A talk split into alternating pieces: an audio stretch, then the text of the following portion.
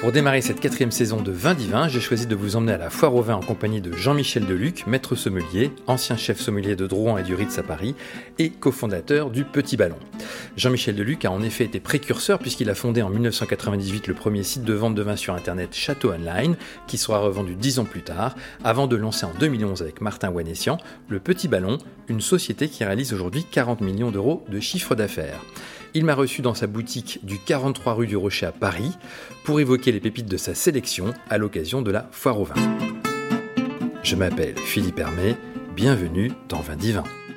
Bonjour Jean-Michel. Bonjour. Alors l'idée de Petit Ballon, c'est quoi au départ? C'est de, sélectionner des, pépites pour des, pour des clients sous forme de ah, box? Voilà, d'une part des abonnés et surtout, euh, moi, mon idée première était d'être le sommelier de tout le monde à domicile et ensuite euh, de, ce que voulait Martin, lui, était euh, de démocratiser un petit peu ce monde du vin, de le désacraliser et d'avoir un discours beaucoup plus compréhensible. Donc les deux se sont bien rejoints et euh, voilà, le petit ballon a été créé dans ce sens-là. D'accord. Alors comment vous avez fait pour trouver vos premiers clients euh, au tout début? Oh ben on a commencé par les copains, les, les, copines, bien évidemment, et le bouche à oreille a très bien fonctionné. Bon, on a fait un petit peu de pub, etc.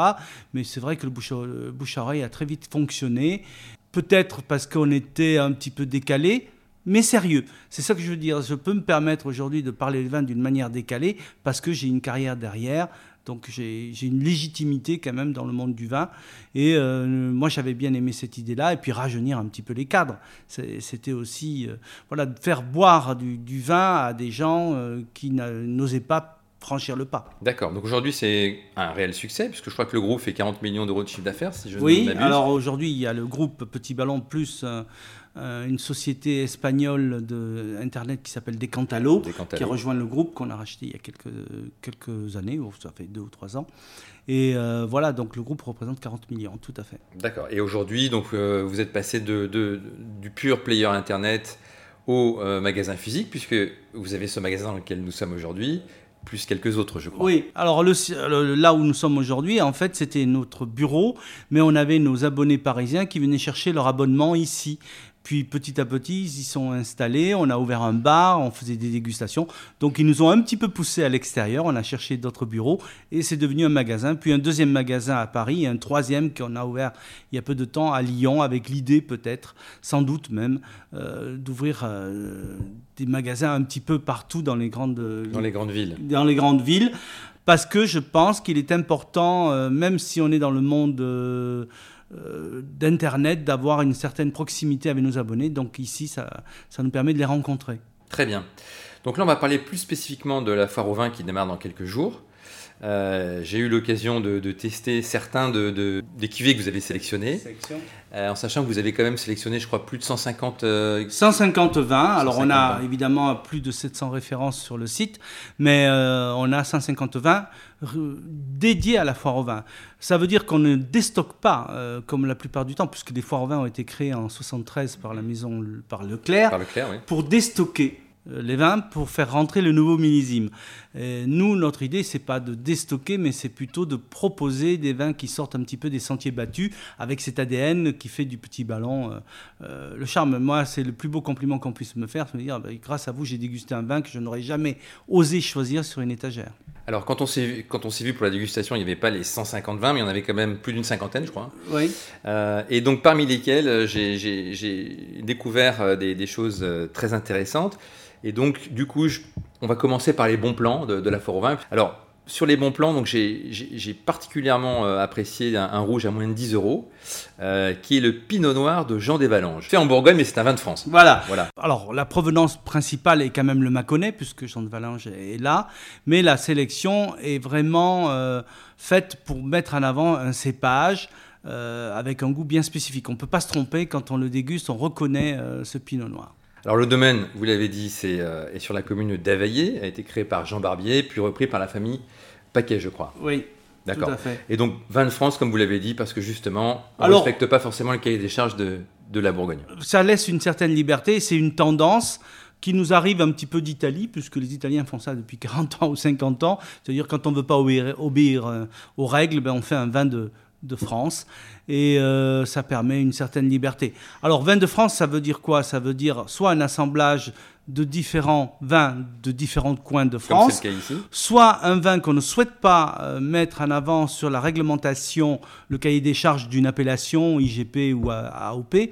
Euh, voilà, donc ça, laisse une certaine liberté. Très bien. Donc je passe au deuxième, au deuxième vin que, j'ai sélectionné dans, dans ce que j'appellerais les bons plans. On a un chardonnay donc 2022 euh, à moins de 9 euros, un IGP des Cévennes, euh, certifié bio et déméter du domaine Coursac. Oui, tout à fait. Alors, domaine situé donc dans, le Gard, hein, la frontière du, Gard et de l'Hérault. Alors, pourquoi cette sélection et pourquoi ce, coup de cœur? Alors, ce coup de cœur, alors on n'y pense pas souvent parce que quand on parle chardonnay, on parle de l'attitude un peu plus nordique, puisque le chardonnay est un cépage qui aime bien la fraîcheur. Mais la fraîcheur, elle existe dans les Cévennes, sur les hauteurs. Euh, dès qu'on est à 200-300 mètres d'altitude, on a une fraîcheur naturelle qui convient bien au chardonnay. Donc on va lui trouver un côté peut-être un peu plus méditerranéen, mais ça reste quand même un vin soyeux, fruité, fin, moderne, ce que j'appelle moderne. On n'a pas besoin, on peut le boire très rapidement, tout de suite. Euh, alors, est-ce que c'est un vin de soif? Oui, mais c'est aussi un vin de gastronomie, tout à fait. Très bien. Ensuite, on va aller plus, euh, un petit peu plus au nord en Champagne, euh, puisque vous avez dégoté un, champagne à moins de 20 euros, brut tradition, donc du, domaine, du domaine familial Labbé. Donc domaine qui, euh, qui, a été créé au début du XXe siècle et qui est situé à Chamery dans la montagne de Reims. Donc là on est sur un assemblage euh, assez euh, classique finalement. Pinot noir, Pinot Meunier et Chardonnay. Et Chardonnay, avec une majorité quand même de, de Pinot noir, c'est ça? Tout à fait. Alors c'est un champagne qui, moi que j'ai adoré pour sa finesse. Ce que je recherche dans un champagne, c'est effectivement avoir une bulle très très fine, avoir aussi beaucoup de saveur, beaucoup de goût, pas trop d'acidité parce que on goûte des fois des champagnes qui sont euh, un peu un peu trop mis trop tôt sur le marché et ça, ça donne des, des, verdeurs etc. Là j'ai trouvé un champagne tout à fait équilibré. On veut le prendre en apéritif, on veut le prendre avec des canapés, on veut le prendre pour tout un repas. Euh, alors la seule chose que je déconseillerais en tant que sommelier c'est le dessert évidemment. Euh, c'est pas c'est trop c'est trop sec, c'est trop brut pour ça, mais c'est très fin et euh, le plaisir. Voilà. Alors, euh, on a des champagnes vineux. Le champagne, on oublie trop souvent que le champagne est un vin avant tout. Donc, il y a des champagnes pour l'apéritif, il y a des champagnes pour le repas, des champagnes pour les desserts, des champagnes pour le fromage, pour, le, pour la viande. Donc, il faut choisir son champagne. Celui-là, il est un petit peu passe-partout parce qu'il va, il va convenir à, toute une fête, quoi. D'accord. Donc, celui-ci, on peut le prendre en apéritif comme tout au long du repas. Sur des poissons, tout au long du repas, sur des viandes blanches. Je déconseillerais les viandes rouges quand même. Voilà. Et puis les fromages champenois, bien sûr. Très bien. Alors on va passer ensuite euh, à une catégorie que, que, que, j'ai trouvée particulièrement intéressante, que j'ai appelée donc les vins originaux, les vins singuliers, puisque là, vous allez vraiment chercher des choses euh, hors du commun, on peut le dire. Euh, et je vais commencer par quelque chose qui m'a vraiment euh, beaucoup plu, euh, qui euh, vient du château Le Grand Verdu, en Gironde, le Gravière 2021. Alors, on est en Gironde sur les terroirs de l'entre-deux-mer, pour être plus précis, dans, une, dans un domaine qui appartient à une famille, les Légris de la Salle, qui ont ce domaine depuis 1846. Oui, hein. ancestral, et puis un très beau château d'ailleurs. Voilà. Et là, la surprise, c'est qu'on est sur un 100% Syrah. Oui, bah c'est un petit peu euh, l'esprit des de, gris de la salle, qui sont très avant-gardistes, qui voient un petit peu devant ce qui est en train de se passer à, Bordeaux, puisqu'on est en train de, avec ce réchauffement global, on est en train de réfléchir un petit peu sur l'encépagement bordelais. Euh, le merlot, on sait que le merlot commence à devenir un petit peu lourd dès qu'il fait chaud, etc. Les cabernets s'en sortent très très bien, mais ils ont voulu faire un essai. Donc en vin de France, c'est autorisé. On peut faire euh, de la Syrah à Bordeaux, et d'ailleurs je me souviens très bien des propos de M. Béthane, un grand critique, qui disait Mais Bordeaux, ils n'ont rien compris, ils auraient dû faire de la Syrah au lieu de faire du Cabernet. Et ça, c'est un truc qui m'est revenu. Et quand Le Gris de la Salle nous a proposé cette cuvée, euh, voilà. Climatiquement, c'est convenable, puisqu'on est sur de la fraîcheur, on est sur l'Atlantique. Et donc, la Syrah est, est, toujours très, très aérienne. Elle peut devenir lourde quand on est dans la vallée du Rhône en ce moment. Elle peut être... Donc c'est un cépage d'assemblage, mais là je trouve que l'équilibre est parfait, c'est original et on retrouve bien le cépage. Parce que moi, quand je déguste un vin, je n'aime pas les fioritures, je n'aime pas le maquillage. Donc euh, s'il y a un terroir, s'il y a un cépage, j'aime bien le retrouver tout de suite au nez, en bouche. Voilà. Et donc quand euh, on a ça, eh ben, on le met en avant. Donc j'ai lu que c'était quand même une, euh, un Syrah qui a été planté en 2017 sur une parcelle d'un hectare, un peu plus d'un hectare. Des gravières. Avec des plants de vigne issus d'une sélection massale d'une parcelle mythique de Cornas qui elle-même a été plantée en 1929. Oui, voilà, donc euh, on, on, est, on est, euh, le bébé euh, et, et a une, une, intériorité quand même qui est locale, puisqu'on est toujours dans la vallée du Rhône. Et puis Cornas, la seule appellation qui est 100% Syrah en France. voilà, donc effectivement, ils ont bien choisi leur leur sélection. Et donc on est sur un élevage en amphore, je crois, à 50% et en barrique de 400 litres, hein, c'est ça Voilà, 400 pour litres. les autres 50%. On recherche pas le bois, on recherche l'aération, la gourmandise, le respect du fruit, voilà.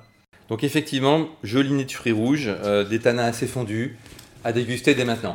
Oui, voilà. On peut le garder quelques années, il faut rassurer les gens. Ça, c'est un défaut français de vouloir euh, conserver. conserver les vins. Je me rappelle toujours ici dans cette boutique une dame qui est venue me demander euh, un vin rouge pour son bœuf bourguignon le soir même. Et donc je lui ai proposé un Pauillac et elle m'a demandé est-ce que je peux le garder? Ben, Je lui ai dit mais madame, si vous le voulez pour ce soir, c'est que vous voulez pas le garder. Donc voilà, c'est toujours euh, ça rassure les gens de savoir qu'un vin peut se garder. Non, je trouve que c'est un peu dommage. Ça, euh, chaque vin a son identité. Voilà, là c'est gourmand, on peut le boire, on peut le garder aussi, mais les vins évoluent. Après c'est une question de goût. Donc de la Syrah en Gironde, je vous conseille de goûter, ça, ça, ça vaut quand même le détour. Oui, tout à fait. Ensuite, on va partir euh, un petit peu plus au nord, euh, au nord-est, puisqu'on va aller du côté du Jura, euh, avec l'expression du terroir euh, 2016, un AOP Côte du Jura du domaine Relais, situé à Arbois. Donc là, on est sur un vin oxydatif, euh, 70% chardonnay, ça, 30% savagnin Voilà, donc effectivement, l'oxydation dans le Jura est plutôt célèbre avec les vins jaunes, mais là c'est du 100% savagnin. Là non, on a affaire à, un chardonnay et du savagnin, donc on va avoir le caractère oxydatif, mais pas trop poussé. C'est un vin qui est très parfumé, moi j'ai adoré. Et alors évidemment, il y a des gens qui n'aiment pas ce côté un peu oxydatif, mais là il n'est pas très poussé, c'est pour ça que je l'ai sectionné. Un vin jaune, peut pas le donner à tout le monde. Voilà. Alors souvent, c'est ce qu'on appelle des vins typés, euh, c'est-à-dire soit des vins classiques qui sont passés quelques mois dans un fût ayant contenu du vin jaune, ce qui fait que ça donne cette, ce caractère un petit peu euh, particulier. Beaucoup de fraîcheur, beaucoup de minéralité, et là aussi beaucoup de pureté. D'accord. Là, ce qui est intéressant, c'est qu'on a quand même un élevage euh, sous voile en fût de chêne euh, pendant trois ans pour le savagnin, c'est ça? Et le chardonnay, lui, est élevé trois ans aussi oui. mais en foudre houillée. Classiquement. Voilà, donc euh, ça c'est quand même. C'est l'assemblage, oui. C'est assez intéressant. Et je me souviens l'avoir d'ailleurs dégusté un peu tôt dans, dans mon, mon, parcours de dégustation. On est quand même sur un nez très expressif avec des arômes de noix. C'est dur derrière d'aller de, de, de, goûter un blanc plus. Euh, plus ah, euh, plus classique, oui, plus classique, effectivement. Hein. moi, c'est des vins. Bon, je suis un inconditionnel euh, du Rérès, par exemple, mais euh, donc j'adore les vins jaunes, etc. Donc là, c'était un petit peu un compromis, avoir le caractère, mais pas forcément la, la, la puissance et la, euh, le côté trop, trop, trop, trop euh, oxydatif. Et euh, c'est gastronomiquement des vins absolument superbes sur des asperges, sur des poissons, sur des viandes blanches crémées, bien évidemment les morilles, etc. Voilà, c'est un vin. Et puis, tout simplement un apéritif. Moi, un de mes accords préférés. Avec un vieux morceau de comté, quoi. Un vieux morceau de comté ou un jambon. Vous savez, plus, mon plus bel accord dans ma tête, ça a toujours été un pata negra et une manzani de San Lucar de Marameda euh, espagnol. Ben, je retrouve un peu la même chose. Donc, vous prenez une belle, un bon jambon euh, vieilli, un petit peu euh, bonifié, et ça, c'est très très bon. C'est parfait. Ok. Alors ensuite, on va passer au coup de cœur. Euh, il y a vos coups de cœur et puis il y a les miens. Bon, ils se rejoignent quand même. Ça, ah ben une... moi, c'est ça, c'est quand même une bonne nouvelle. C'est tous, tous, des coups du cœur, puisque au petit ballon, tout est dégusté. Et donc, pour rentrer dans la gamme du petit ballon, que ce soit un abonnement ou dans la, la foire au vin ou sur le site en permanence, il faut que ça, ça me plaise. Alors, pas dans le sens gourou. Euh, parce que ça, c'est une évolution de mon métier. Avec le petit ballon, j'ai appris à respecter le consommateur un petit peu plus. Quand j'étais chef sommelier du Ritz, j'imposais mes goûts, on avait peur de moi. Tandis que maintenant, c'est moi qui ai peur de l'abonné et qui ai peur du client. Donc, il faut penser à eux aussi. Est-ce que ça va leur plaire? Donc, euh, quand je sélectionne des vins, déjà, je suis très, très difficile, très sévère pour être sûr de ne pas me tromper à l'arrivée. Alors, donc, dans cette sélection de coups de cœur, euh, on revient à nouveau sur un vin de France. Euh, là, on va être dans le sud-ouest, hein, dans le Béarn, à Horace, entre Bayonne et Pau. Euh, domaine donc euh, qui est dirigé aujourd'hui par Alexandre euh, Fronter, hein, suite au décès de, son papa. Là, on est sur le Villabi 2019 du domaine d'Horace. Et donc là, on est sur un assemblage 40% de Tana, qui est quand même le cépage local. Le cépage local, bien entendu. Et là, on a 30% de Merlot, 30% de Cabernet Sauvignon. Donc là, ils ont voulu faire quoi? Une espèce de, Bordeaux du, sud-ouest Ah non, pas du tout, parce que le Merlot et le Cabernet Sauvignon, dans les, dans les appellations du du sud-ouest et sont toujours là, hein, en complément. Même à Cahors, on, a le droit de mettre du merlot, etc. C'est toujours là en complément. La base, c'est le tanat, bien évidemment, le grand cépage de Madiran, du Béarn, d'Iroulégui.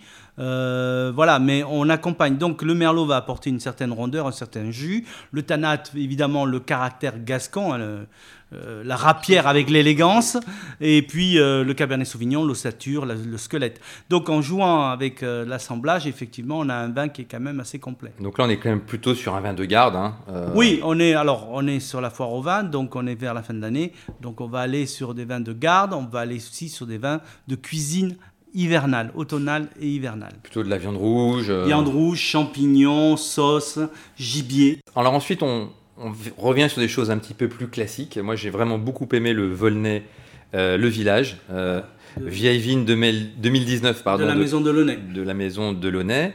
Euh, donc, maison de Launay qui, au passage, a été relancée par l'arrière-petit-fils du fondateur, Laurent, de Launay, en 2017.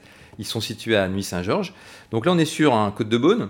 Joli nez, grande fraîcheur, belle structure. Ah, moi j'ai trouvé. Alors, Volnay, c'est certainement alors, je ne devrais pas avoir de favoris. Moi, tous les vins sont mes favoris. Mais euh, en Bourgogne, dans le Côte de Nuit, je suis un fanat de Chambol-Musigny. Et dans la Côte de Bonne, je suis un fanat de, Volnay. L'élégance même, la délicatesse, une certaine féminité. Je sais qu'on n'aime pas tellement utiliser ce terme en dégustation, mais il y a quand même beaucoup d'élégance dans ces vins-là. Il y a un terroir, il y a un côté argileux que j'adore dans ces vins-là, puis le côté framboise, fruité. Et puis, euh, chez Delaunay, euh, que ce soit le bonnet ou les autres vins d'ailleurs, euh, il y a une certaine élégance. Et ça, j'aime beaucoup l'élégance. Là aussi, il n'y a pas de la fioriture, il n'y a pas du maquillage, il n'y a pas du bois à outrance. On laisse parler un terroir et on laisse parler un cépage. Alors buvable dès maintenant, mais on peut aussi le conserver. Hein. Alors c'est le, le, le, propre du, du pinot noir, c'est d'être accessible très rapidement et dans certaines appellations de pouvoir se garder également. On va finir donc cette sélection par euh, deux vins du monde. Euh, et c'est pour ça que la sélection est aussi très intéressante. Donc on commence euh, par un vin géorgien. Ah bah oui. le Tamada. Alors le Tamada, j'ai quand même lu que ça voulait dire en, géorgien le Toastmaster, hein, celui qui, qui fait les discours, les speeches, qui, qui lance les toasts. et donc on est sur un cépage, donc 100% Saperavi. Oui, donc on est vraiment dans le cœur de la Géorgie qui est un cépage haut de gamme, je crois, hein, des vins géorgiens. Et euh, donc vin qui est situé dans la région de Kakheti ou Kakessi, je ne sais pas trop comment on prononce, en Géorgie. Je suis pas très bon sur l'Europe de l'Est non plus. Et, donc c'est quand même, ce qui est intéressant, c'est que c'est un vin qui est élaboré par un Français d'origine bordelaise, un ex-mouton Rothschild, Philippe Lépi, euh, qui est aussi le, patron de la, de la société euh, locale, hein, Georgian Wines Spirits Company. Et donc là, on est vraiment sur un style juteux, gourmand, euh, avec du caractère. Avec du caractère, bien sûr. Donc très très intéressant en termes de dégustation. Mais on ne connaît pas ces, ces vins-là. Alors les, les, pays de l'Est, d'une manière générale, ont vécu une période historique où on avait un travail de masse coopérative, etc., qui n'était pas haut, alors qu'ils avaient... Un, euh, c'est le début de, la Géorgie, c'est le début de la civilisation du vin, quelque part. Euh, on les avait complètement oubliés. Et puis le retour... Euh, récemment, et puis avec l'aide d'œnologues, de vignerons euh, français ou italiens, etc., on se rend compte quand même qu'on a des terroirs et des cépages absolument fabuleux et qui nous changent un petit peu peut-être euh, de, de nos cépages francophones et une vraie découverte, un vrai voyage, quoi. Et, euh, et, gourmand, gourmand, fruité, avec du caractère. Et très abordable. Et très abordable, oui, oui. Et enfin, deuxième euh, vin du monde dans ma, dans ma sélection coup de cœur. Là, on va, on va plus euh, sur un, terroir plus classique, puisqu'on va en, Toscane. donc là, c'est le, je sais pas si je le prononce bien d'ailleurs, le, le Gigetto 2019, qui est un, vin de, de Fiesole, qui est au nord de, Florence. Hein. Donc là, on est sur un cépage 85% Sangiovese, C'est le cépage roi de Toscane. et puis 10% Canaiolo et 5% Colorino. Voilà. Donc on est, euh, moi, alors évidemment, on peut proposer des cabernets, des merlots à- en Toscane, puisqu'ils ont fait des, des belles cuvées. Mais euh, quand on est en Italie, moi j'aime bien qu'on parle cépage autochtone. Sangiovese est un cépage extraordinaire qui donne des appellations inouïes. Euh, moi j'ai découvert la, la Toscane en me baladant dans les vignes de Castello di Ama. J'ai dit, mais qu'est-ce que ça n'a rien à voir avec ce qu'on peut déguster dans nos pizzerias parisiennes? Ils ont des, des possibilités et des poten- un potentiel énorme de vins superbes. Alors évidemment, il y a les Vino Nobili de Montepulciano, les Brunello de Montalcino, mais on a aussi des vins comme ça qu'on découvre, qui sont accessibles au point de vue prix et qui sont formidables. Pour moi, c'était un coup de cœur celui-là. Donc à boire maintenant. hein. Euh, Oui, à boire maintenant. Le Sangiovese, c'est un petit peu le pinot noir de, de la Toscane, c'est-à-dire un vin euh, qui donne des vins qui sont accessibles très rapidement. Très bien. On en a fini pour en tout cas ma sélection. Euh, Est-ce que vous avez quelque chose à ajouter ou un autre euh, coup de cœur dont vous souhaiteriez parler ou... Bah, des coups de cœur, j'en ai. Il y en a plein. Tous, mes vins sont, toutes mes pépites sont des, des coups de cœur. Euh, j'ai pas de, d'a priori par rapport au vin, parce que souvent c'est une question qu'on me pose quel est ton vin préféré, etc.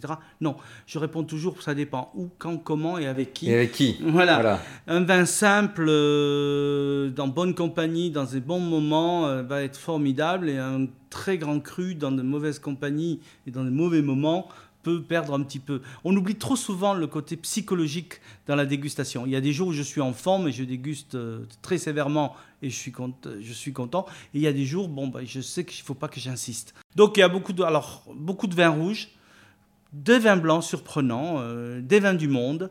Il n'y a, pas- y a pas de frontière dans ma tête. La seule frontière qui existe en matière de vin, c'est le bon et le mauvais. Donc on essaie de rester dans le bon. Très bien.